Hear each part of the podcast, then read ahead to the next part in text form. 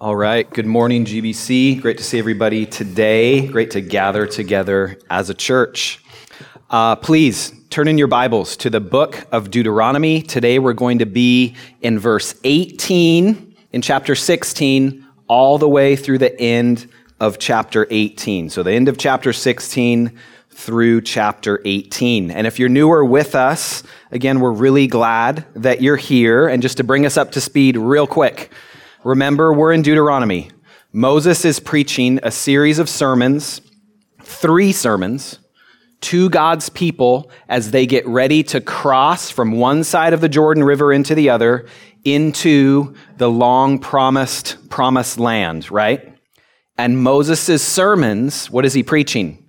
He's preaching, he's expounding on God's laws and applying it to God's people. And as they make their way to get ready to go into the promised land, Moses is going to continue to highlight for them what they need to do, who they need to be in order to flourish in the promised land. And today's text is going to highlight the need for good authority. So, in this part of Moses' sermon, like Jordan so helpfully showed us last week, Deuteronomy is expounding on the Ten Commandments. Here, at the, from the end of uh, chapter 16 through chapter 18, we're going to be leaning into the fifth commandment together. Does anybody remember what the fifth commandment is? Especially kids. What is the fifth commandment?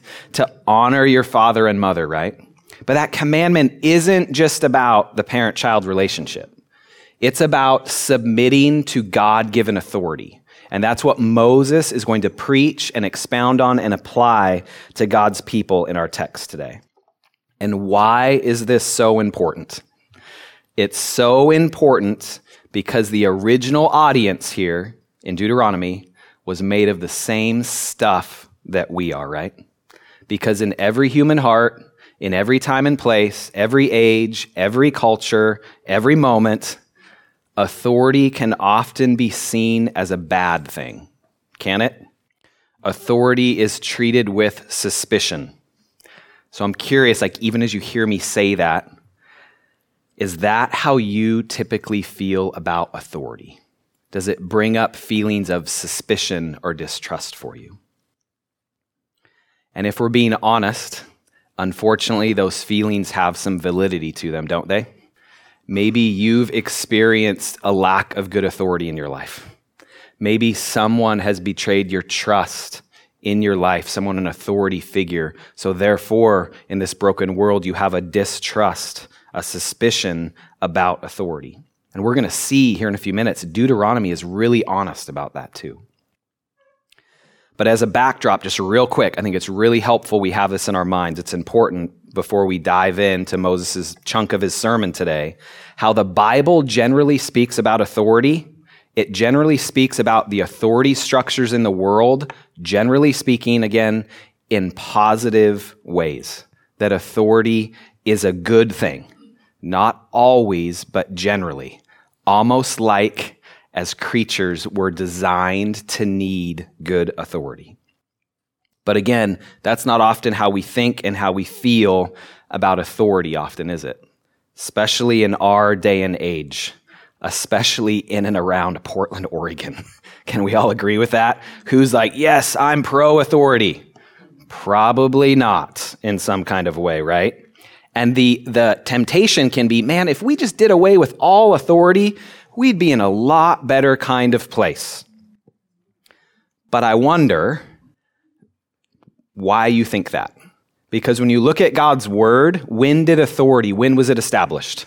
Was established way back at the beginning of the story, way back in the garden before the fall, right? Adam was over Eve in a loving, cultivating kind of way. God was over Adam and Eve. Adam and Eve were over the animals. That was before Genesis 3, before the fall. So authority in and of itself is not the problem. So, one other quick way to think about this I'm looking back from Moses' sermons in Deuteronomy. Let's look ahead just a little bit. If you were to flip over two books over in your translation of the Bible, you probably have in front of you the book of Judges, maybe the low point in all of the Old Testament. At the end of Judges, it says that in those days, there was no king in Israel. And what did everybody do? Everyone did what was right in their own eyes. And was that a good thing? It was not a good thing, was it? So there's this need, this presupposition that the Bible is for good authority. So that's where Moses is coming from today, as he's going to be preaching to the people. As they prepare to enter the promised land, he's going to be preaching all about one thing good authority and their need for it. And so, what we're going to see today in our text is that in order to truly live, God's people needed good authority. Good authority through priests and judges, through good kings, and through a new prophet. Okay? So please follow along with me now. Have your Bible open in front of you. Look at verses 18 through 20 at the end of chapter 16. This is God's word. You shall appoint judges and officers in all your towns that the Lord your God is giving you, according to your tribes, and they shall judge the people with righteous judgment. You shall not pervert justice. You shall not show partiality, and you shall not accept a bribe, for a bribe blinds the eyes of the wise and subverts the cause of the righteous. Justice, and only justice, you shall follow that you may live and inherit the land that the Lord your God is giving you. Let's pray together before we begin. Father, we need to be reminded and refreshed today with your greatness and your glory and your grace. Please comfort and strengthen us today and bring repentance and belief where needed today. Open your word to us now and open us to your word. It's in Jesus' name we pray. Amen. All right, so all about authority. We're going to see this in three different ways that justice is to be experienced in the land through authority, through priests and judges, through kings, and through a new prophet. Okay, so first, priests and judges. So if you were to spend time, and I hope you have, as we're in the, the time in uh, Deuteronomy together, like read the text that you know is going to be preached this next week. And as you've been doing that, I'm sure you've been struck by how many imperatives there are in our text today. Uh, we counted in our um, sermon review prep meeting this last week, over 40 times the word shall is in our text today. So it has this drumbeat of command to God's people and what they're supposed to do and how they're supposed to live. And this shall, that's again over 40 times in our text, it's not just about like authority in, in concept, right? Moses is calling God's people to obey, to submit to these authorities, how they shall live in light of this authority. So again, just look down at the Bible in front of you just kind of let your eyes just take in verses 18 through 20 because it sets the scene for our whole text about authority today. The people are to appoint authorities who will act with what? With righteous judgment, verse 18 says. And why? Because of what verse 20 says they're to follow justice, and only justice you shall follow that you may live and inherit the land that the Lord your God is giving you. Then, the end of chapter 16 and flowing into the first part of chapter 17, it talks all about what this righteous justice is not, like in a comparison and contrast kind of way.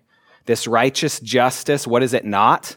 It's not false worship the end of six and flowing into or 16 the early part of 17 that jordan highlighted for us last week it highlights here in our text the same idea that god cares about how he's worshiped and he desires right worship.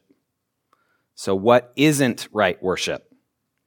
The beginning of 17 for the sake of time i'm not going to read it all to you but you'll see the beginning of chapter 17 shows that false worship is worship that's not in line with god's covenant and that false worship is worshiping anything other than the one true God. So that should be reverberating in our ears and hearts as it was in the original audience before Moses starts making more of his points through the argument of his sermon here. So, what are the priests and judges supposed to do for the people as they're supposed to experience righteous judgment in the land and care about justice? Look at chapter 17, verses 8 through 13. What's it say? if any case arises requiring decision between one kind of homicide and another, one kind of legal right and another, or one kind of assault and another, any case within your towns that is too difficult for you, then you shall arise and go up to the place that the Lord your God will choose. And you shall come to the Levitical priests and to the judge who is in office in those days. And you shall consult them, and they shall declare to you the decision. Then you shall do according to what they declare to you from the place that the Lord will choose. And you shall be careful to do all that they direct you, according to the instructions that they give you and according to the decision which they pronounce to you, you shall do. You shall not turn aside from the verdict that they declare to you, either to the right hand or to the left. The man who acts presumptuously by not obeying the priest who stands to minister there before the Lord your God, or the judge, that man shall die. So you shall purge the evil from Israel, and all the people shall hear and fear and not act presumptuously again. So we have to ask why did the people need priests? So look down at verse 12 again. It paints the picture for us. Like, what's the job description of these priests? It's to minister there before the Lord your God. And that's in line with throughout the Old Testament, right? We know this the priests were temporary mediators between God and man. They offered sacrifices required under the law, right? And then within that priesthood, there was the one high priest who did what? Once a year, he offered sacrifice for the atonement of the sins of the people, right? That's how the priests work. So, why would God tell them as they're getting ready to cross the Jordan River into the promised land? Why would God tell them that they still needed the office of priests as they started to inhabit the promised land? And really, it's because they needed, think about it, they needed an authority to do for them what they couldn't do for themselves, right? Because they couldn't mediate between themselves and a holy God with their own righteousness, could they? So even as they're moving into the promised land, the people still have a need for good authority through the office of a priest. The people needed priests and judges to direct them in the ways of God because they couldn't direct themselves. That's the story of the Old Testament, isn't it? Like, again, just look right here. I want you to see this isn't just me saying this. This is right here on the pages of Scripture. Look in verses 12 and 13. Look at how it describes God's people we get the sense that the people's default setting was to act how? Presumptuously. Over and over again, they would act presumptuously. So they needed the good authority of the office of a priest. They needed priests to stand before God for them to mediate for them, didn't they? That's what Moses, that's what he's preaching here. He's telling them, you need a priest, and here's how you shall live in light of that as they prepare to finally enter the promised land. There's a lot here, but I'd ask you to have like a question hanging in your mind that we have to ask ourselves and answer. How are we to understand this today? The need for the office for a priest. And I would submit to you, if you've been at GBC for a while, you know what I'm going to say. I would submit to you, we're going to answer that question with how the Bible answers that question by looking into how the Bible understands itself. And what's absolutely amazing today, absolutely amazing, as I've been studying this text this week, Moses is standing before God's people preaching this sermon, right? So he has some sort of vantage point looking to the people and then kind of like looking beyond them to what's next. Our text gives us a vantage point too, but it's not just in the, in the promised land. It gives us a vantage point that gives us a view into the very heart of all of Scripture, to the very center of the gospel itself, from right here in the book of Deuteronomy, the last book of the Pentateuch. Because the authority of the priest here is only a shadow that points us to the substance. It's only a promise here, but it's a promise that finds its ultimate fulfillment in Jesus Christ. That's how this text works in God's economy and how the Bible understands itself. So, real quick, think about Jesus.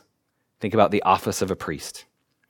Jesus not only fulfilled the office of a priest by mediating between the people and a holy God, but he exceeded the role of the high priest by forever removing our sins from us, right? The Old Testament priests would offer a sacrifice year after year for the sins of God people. That's only going to continue as they move into the promised land. But Jesus Christ not only offered the sacrifice once for all, but he himself was the sacrifice. And why can we say this? Because we have God's word on it. Hebrews chapter 10, 11 through 12 puts it like this And every priest stands daily at his service, offering repeatedly the same sacrifices, which can never take away sins. But when Christ had suffered for all time a single sacrifice for sins, he sat down at the right hand of God. Think of the office of priest and who Jesus is. The office of priests helps us know and appreciate and worship Jesus rightly for who he is. So, what does this mean for us? Right? It meant for the people of God in Deuteronomy, they needed good authority of priests to live and inherit the land, to experience righteous judgment, to experience true justice. But again, that was just a shadow. Jesus Christ is the true and final priest we all need to resolve our biggest problem, the problem of our sin, and to meet our greatest need, to bring us into a, a, relationship with God Himself. So, on this side of the cross, like maybe some of you here today, Maybe some of you hear this talk about priests, and maybe like in your own experience in your life, like maybe you've sat with a priest. Okay? I would encourage you to think about what Deuteronomy is showing us. On this side of the cross, you don't need a human mediator. You don't need someone to make that connection between you and God. Jesus Christ has done that himself. The Son of God is the priest of priests here. He's the only one who we can approach God through, and that's through his own perfect work, okay? So Jesus is the only kind of priest that we need.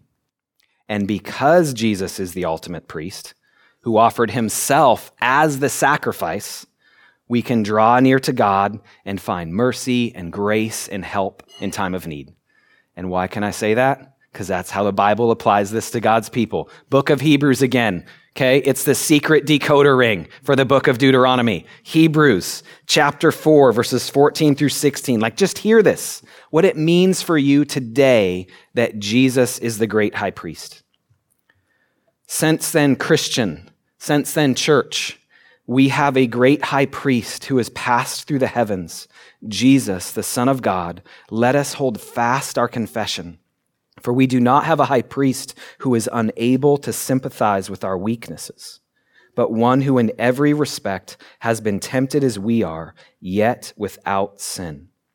Let us turn then with confidence, draw near to the throne of grace, that we may receive mercy and find grace and help in time of need.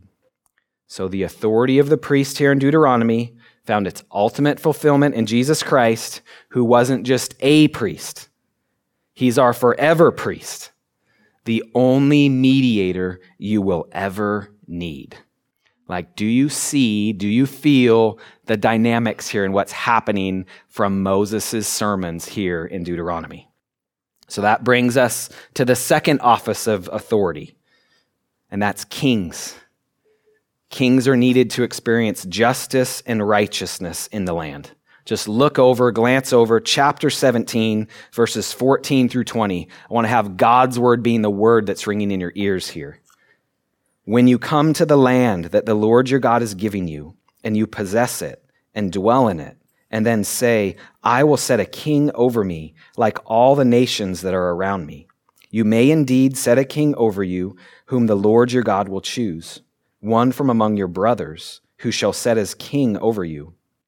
You may not put a foreigner over you who is not your brother, Only he must not acquire many horses for himself or cause the people to return to Egypt in order to acquire many horses, since the Lord has said to you, You shall never return that way again. And he shall not acquire many wives for himself, lest his heart turn away, nor shall he acquire for himself excessive silver and gold. Verse 18 And when he sits on the throne of his kingdom, he shall write for himself in a book a copy of this law approved by the Levitical priests, and it shall be with him, and he shall read in it all the days of his life, that he may learn to fear the Lord his God by keeping all the words of this law and these statutes and doing them, that his heart may not be lifted up above his brothers, and that he may not turn aside from the commandment, either to the right hand or to the left, so that he may continue long in his kingdom he and his children in Israel. Just quick thing, as you read that, we're hearing the modern ears, like God's not against horses, okay? But we'll talk about why that is when you read this. Like, what is the deal with horses here? This text right here is one of the most important and surprising passages in all of Moses' sermons in Deuteronomy. Like, did you catch what Moses said here? Do you see it there in verses 14 through 20?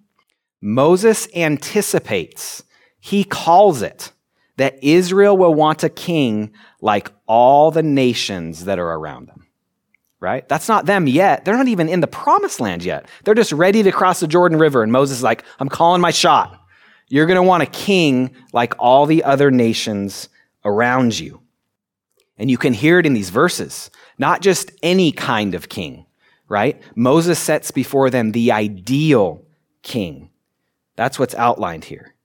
And that sets up that the people should be rightly suspicious of a king that isn't like what they see here. That's going to be the story of the rest of the Old Testament a lot, right? Did Solomon have lots of wives and his heart was led astray from the Lord? Yes. Did multiple kings seek their own glory before God's glory and abuse God's people? Yes. What did Josiah do when he heard the words of the book of Deuteronomy? He tore his clothes and said, How far have we strayed from what God's word said? Moses is calling his shot on how the people of God are going to live and why they're going to want a king. So, in other words, like we said at the beginning, Deuteronomy is really honest about authority. Authority that we often experience here on earth right? That kings and people in high authority don't often use their power faithfully or righteously or for the good of others, do they? And unfortunately, that'll often be the experience of God's people with kings, again, as they move forward further into the Old Testament. So just look with me at the ideal that's put before us here on the pages of God's word. The ideal of what kind of king this should be, of what kind of authority they should want and what they need. Look at verse 15. It says, This king, this authority is the one that the Lord will choose, and that this king will be from among them. This king should have a heart that will be captured by God rather than with power and riches and many wives. You see that in verses 16 and 17. Then just look at verse 18. This king will be perfectly obedient to God's will and will be a man of God's word, of God's book, is what it's saying. So, this kind of king is to be a king who fears the Lord and is humble. That's what this is saying here. This is the kind of king God's people should want. But again, is that going to be their lived experience? Not at all. In different times and places for a season, yes, but not the norm. Because God's people, they want to put their trust in lesser authorities, in human beings. And then what Moses is, preach, is preaching here, again, he calls his shot, and he calls his shot accurately. We could prove it many places. One place you could go to, check it out later. 1 Samuel chapter 8 right? That's fulfilled. What Moses is saying here in Deuteronomy is fulfilled in 1 Samuel 8. When the people demand a king, and God says, they have rejected me as their king. So there's a sense in which Moses' sermon here is warning the people of God your desire for a king, it's not going to go well for you. Because their desires aren't too strong, but too weak.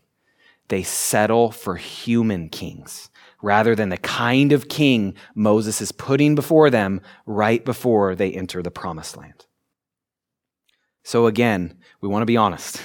This helps us appreciate that there can be real reasons why maybe you're suspicious of authority sometimes why I'm suspicious of authority sometimes. Because authority here in this broken world is broken. And we're often disappointed by it, aren't we? Because the story of history isn't necessarily that absolute power corrupts absolutely. Rather, it's the story that power and authority only bring out what's already in your heart. Right?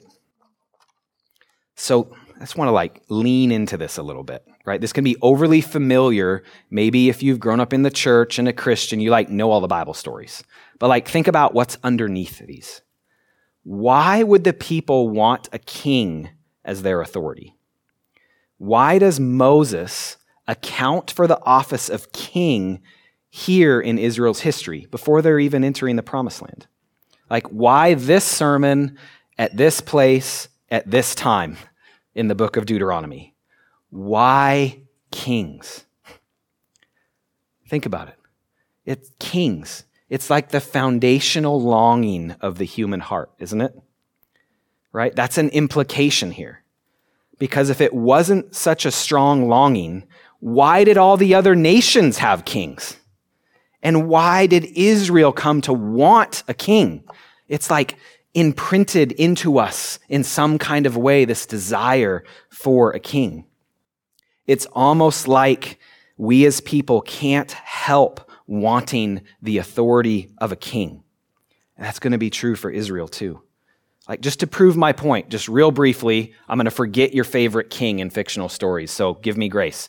Think about, though, in all the stories in human cultures, like fairy tales and epic stories, like how many good kings are there in different cultures and different times of places? Like, we desire good kings, right? Like think of the stories from King Arthur to King Aragorn to Aslan to T'Challa, right? Every story is like, you know who the hero is? The hero is the good king because we long for good kings, don't we? The kind of kings who conquer evil, who reigns with justice, and who makes the people flourish. Like that's why there's this longing for kings. So, what's Moses doing here? He's calling his shot. They're going to want a king. He's anticipating something, isn't he?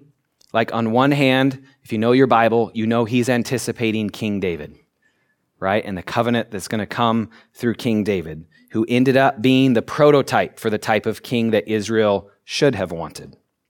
But it's anticipating an even greater king as Moses stands before God's people as Moses is looking out at God's people here, again, as they prepare to enter the promised land, he's pointing ahead to the only one who perfectly embodies the kind of king we see that they should want here in Deuteronomy, the kind of king that they need. Who is the king who God chose, who came from among his brothers, who perfectly obeyed the law? Only King Jesus, right? And Jesus not only kept all the words of the law, he was the Word of God. Do you see where Deuteronomy is pointing us? There's only one king who truly conquers evil and rules with perfect justice, and that's King Jesus. The only king who fought our battles and conquered sin and death at great cost to himself. The people would long for a king. You and I long for a king, and Jesus Christ is the only good king that we long for. Why can we say this? Because this is what God's word tells us.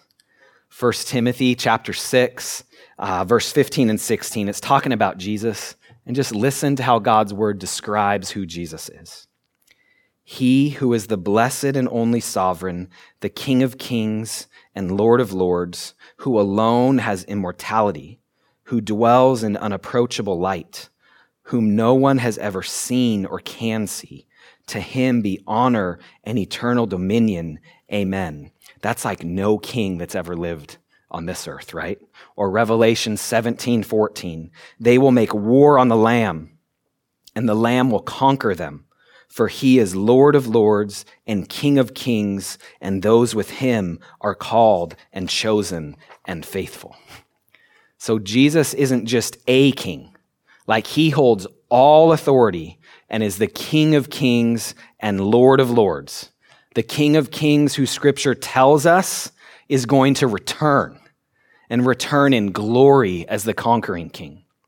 The king that all other good kings are only echoes and shadows of, right? So why is Jesus called the King of Kings? Because he's worthy of it. There's no other way to say it. Why is Jesus the King of Kings? Because that's who he is, because he's worthy of that title. So, so far, we've seen that God's people need the authority of a priest and they need the good authority of a king. They also need one other office of authority as well. Moses' sermon is like bringing the heat. And I just want to like have us enjoy it. There's so much here, but this last part, it brings us to our third and final authority, a new prophet.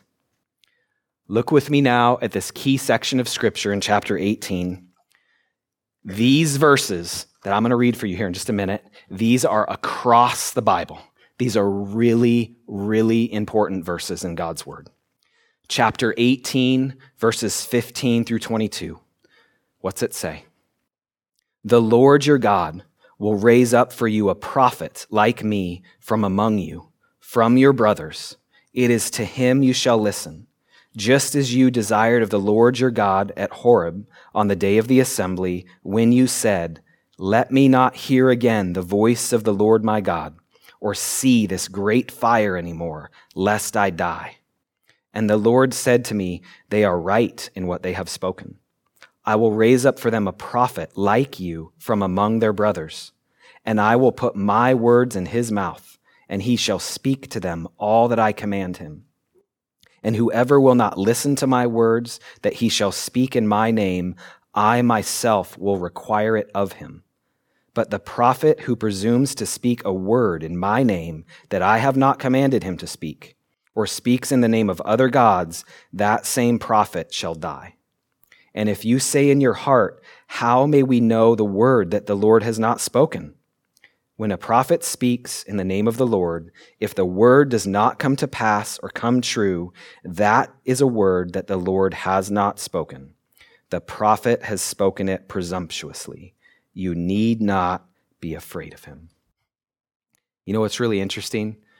This is the first place in the Bible, in the Old Testament, as you're reading it up to this place, the first place that the office of prophet is spoken about.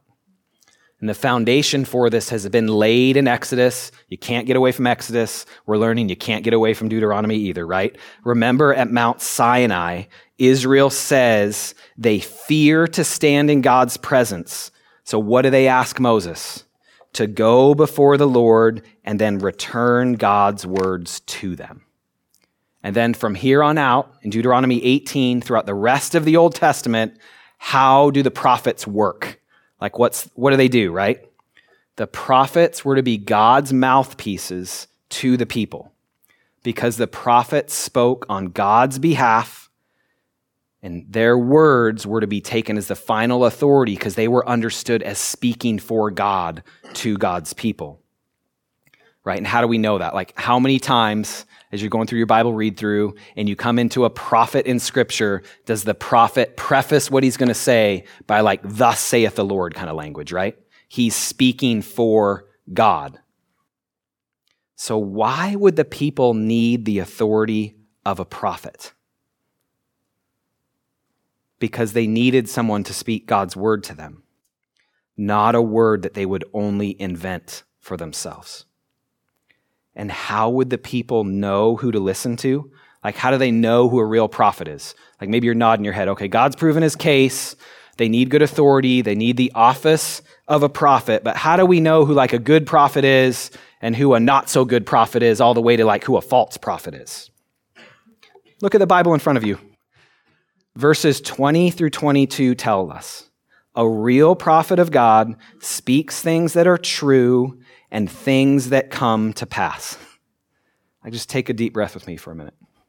Do you see how this word here in Deuteronomy 18 is so applicable for us today, still, too? I think you'd agree with me. There are many people in our world today who say they're speaking for God or speaking about what God says. There's YouTube channels with this, there's TV channels with this. It's all over the place, right? And I'm just going to be really like honest, especially right now with what's going on in the Middle East, with the conflict and the bloodshed and the murder and the evil and all of it. How many voices can you listen to that are telling you exactly what's happening right now and they're calling their shot of what this means and what's going to happen? I would offer to you, and I say this really lovingly, some of those same people have said things in the past that were going to happen. Did those things happen? No. How does God's word tell us to understand these people? They're not speaking for God. They might know him, they might have really good intentions, but they are not speaking for God if what they say is not true and if it doesn't come to pass. That's not Pastor Mike saying that. That's God's word in front of you. That's how we're to understand who a prophet is and how they're to work. So let me just like lovingly ca- caution us. Those voices, and maybe even you're tempted to listen to some of those voices, is what those people saying, is it true? Is it coming to pass? And again, have some of these same voices called their shot in the past, and did it come true like they said it was going to come true? I would submit to you, often the story is not. And again, there's whole like book deals built on this stuff. There's whole TV channels funded on this stuff, right? Like people get famous, get lots of clicks talking about this. But that's not what the prophet of God is supposed to do and how they're supposed to speak. They're supposed to be true words that come true. So, does God care about any of this? I would submit to you, He does. He talks about it in His Word, right? He has a lot to say about this right here in Deuteronomy chapter 18. So, again, friends, Gresham Bible Church, let me lovingly encourage and caution us have your ears and your hearts tuned to true prophets, the prophets that speak to you in a thus saith the Lord kind of way, and then open the pages of Scripture and not just speculate on what they think it says. Okay? God's people are to listen to God as he has revealed himself to be a God whose word is true and is not to be trifled with for entertainment and hot takes. That's what Deuteronomy 18 is putting before us. All right, verses 15 through 22. I said earlier that these are really key verses, and I want to prove my point to you briefly. We can see this in a few ways. First, when we get to the end of Deuteronomy, chapter 34, remember Moses is preaching the series of sermons, and then what is Moses going to do when he's done preaching? He's going to go up on a mountain and die. the end of Deuteronomy in chapter 34, it recalls the promise of the new prophet that's right here in front of us in chapter 18. The promise of a future prophet who would be the fulfillment of this promise. So, in light of what we've been learning already in Deuteronomy, like how it's functioning, right? The different horizons it has in view, I think you'd agree with me it's pointing us somewhere, right? And again, how can we say that? Because of how the Bible understands itself.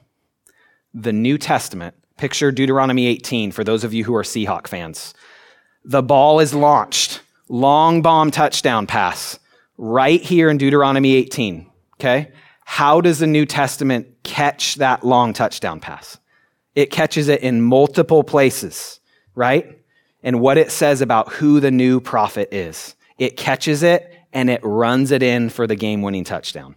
I'm going to prove my point real quick. Acts chapter 3, like the first sermon post Pentecost in the New Testament church on this side of the cross, Peter preaches a sermon and he says directly, he quotes this Deuteronomy 18 Jesus is the new prophet Moses promised would come. Stephen, right before he's martyred, he gives a really long speech where he shows that all of the New Testament was anticipating the promise of Jesus Christ and that Jesus Christ is the fulfillment. In Acts chapter 7, again, right before he's stoned to death, Stephen says directly that Jesus is the true and better prophet that was promised from Deuteronomy. This is because that's who Jesus is. God's word was anticipating him. God's word shows us how great and glorious Jesus is. Right? Think about a prophet. The prophet was supposed to act as like functioning in a thus saith the Lord kind of way. Think about who Jesus is. He was the word of God. John 1 tells us. Jesus is the new prophet Moses promised would come, the prophet who announced an end to all our sin. Hebrews chapter 1 the book of Hebrews starts by proving this point. Hebrews 1 1 and 2 says this Long ago, think Deuteronomy stuff. Long ago, at many times and in many ways, God spoke to our fathers by the prophets. But in these last days, he has spoken to us by his Son, whom he appointed the heir of all things, through whom also he created the world.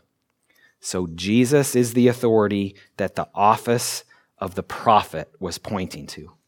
Again, Moses was just a shadow, Jesus is the substance.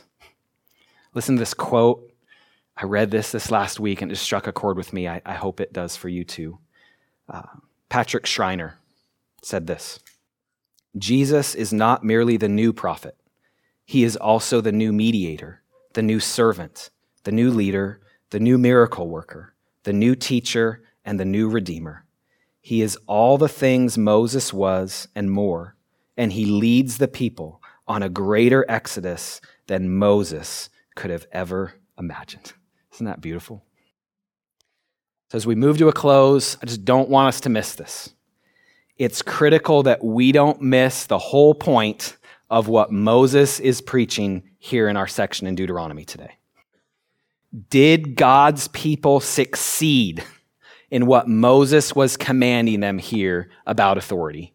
Did they succeed? No. They fail in epic kind of ways. We know this, right? And Deuteronomy's calling that shot too. They fail. They don't keep their end of the covenant relationship with God. But God, what does He do? He succeeds where we fail, doesn't He? He always, always, underline it, he always keeps his promises, his covenant promises to his people. That's what Deuteronomy is driving home for us. The point is this God does for us what we can't do for ourselves, and that's really, really good news, right? Because of the gospel, we're called to trust and follow Jesus as our prophet, priest, and king but we fail too, don't we? Think about what kind of authority Jesus has and who he is.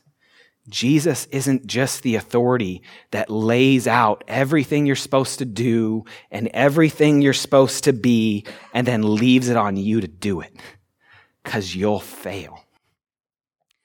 Jesus used his authority to do what needs to be done and then he graciously offers it to us. So, like, I wonder, I've been thinking about this this week. I wonder where in your life right now are you trying to be your own prophet, your own priest, your own king? Wherever that is, you're going to fail. That's going to disappoint you. How's that going for you right now, is what I would say. What are you trying to do for yourself that only Jesus can do? Because only Jesus is perfectly all three of these offices of authority at once. Like he doesn't wear one hat at one time and one hat at the other. He is all of this. He is our prophet and priest and king. And it's critically important we relate to him in this way because that's who he is. I want to point us like to the end of the book as we wrap towards a close. The end of God's word, Revelation chapter 1, verses 5 and 6.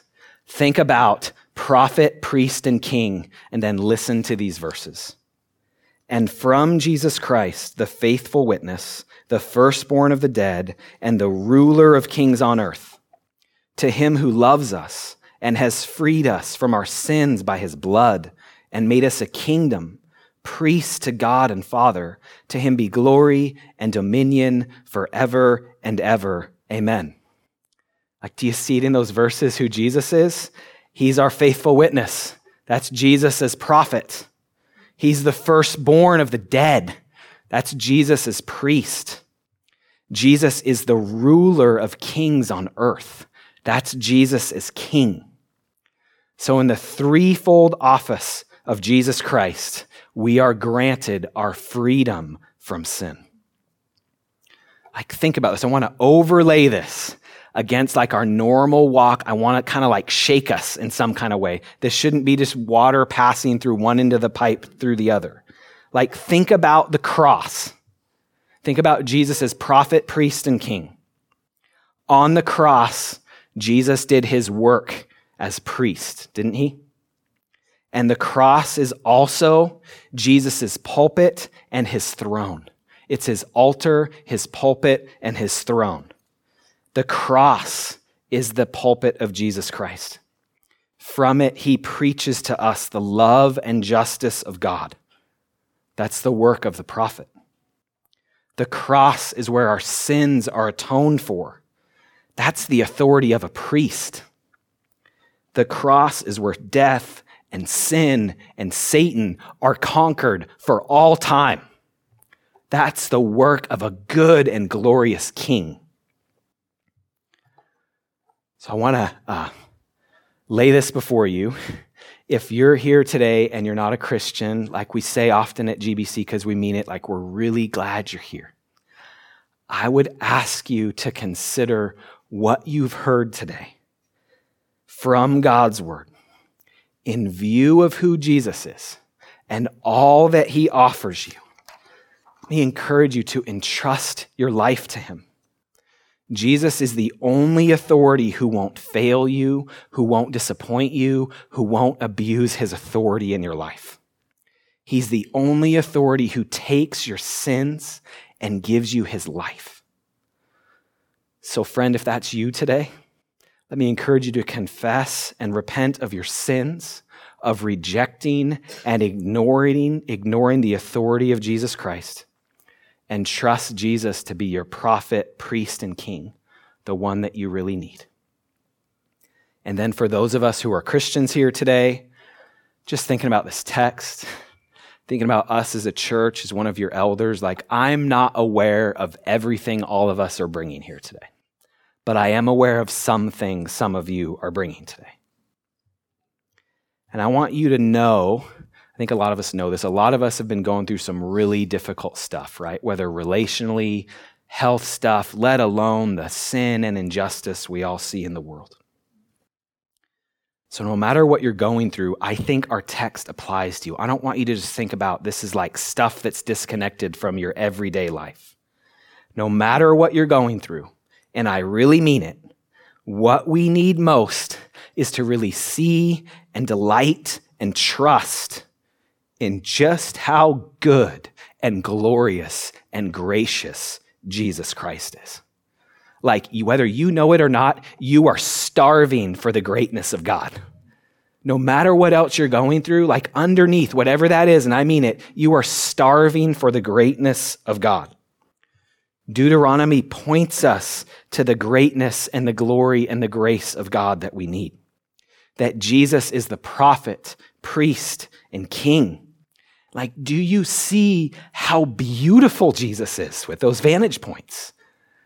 Right? No matter what you're bringing with you here today, Jesus is really as glorious and true and majestic and beautiful and good as he says that he is. So I would encourage you today, like, let the glory and the goodness and the grace of Jesus Christ get underneath your unbelief and let it speak life and hope into those dark places in your life right now, into those places of unbelief and fear and shame and hurt. whatever you're going through, you can trust Jesus Christ. That's the kind of authority that he is. Because Jesus is the prophet of prophets, he's the priest of priests, and he's the king of kings. So, what's this mean for us? Let me leave you with a quote. It's always good to quote an old British guy. Matthew Henry said it like this Take Jesus for your king, and by baptism swear allegiance to him. Take him for your prophet and hear him. Take him for your priest to make atonement for you. So we've seen today from God's word that in order to truly live, God's people need the good and perfect authority of Jesus Christ as prophet, priest, and king. Please bow with me together in prayer. Father, we confess and repent together, Lord. We are far too e- easily pleased with lesser authorities. We seek those things that cannot satisfy. Father, I pray that you will help us as a church and help each of us individually, Lord, to trust and follow Jesus as our prophet, priest, and king. And if there's any here today, Lord, that don't know you yet, I pray today will be the day that they pass from death to life and to know just how good and true and gracious your authority is. It's in the name of Jesus Christ that we pray. Amen.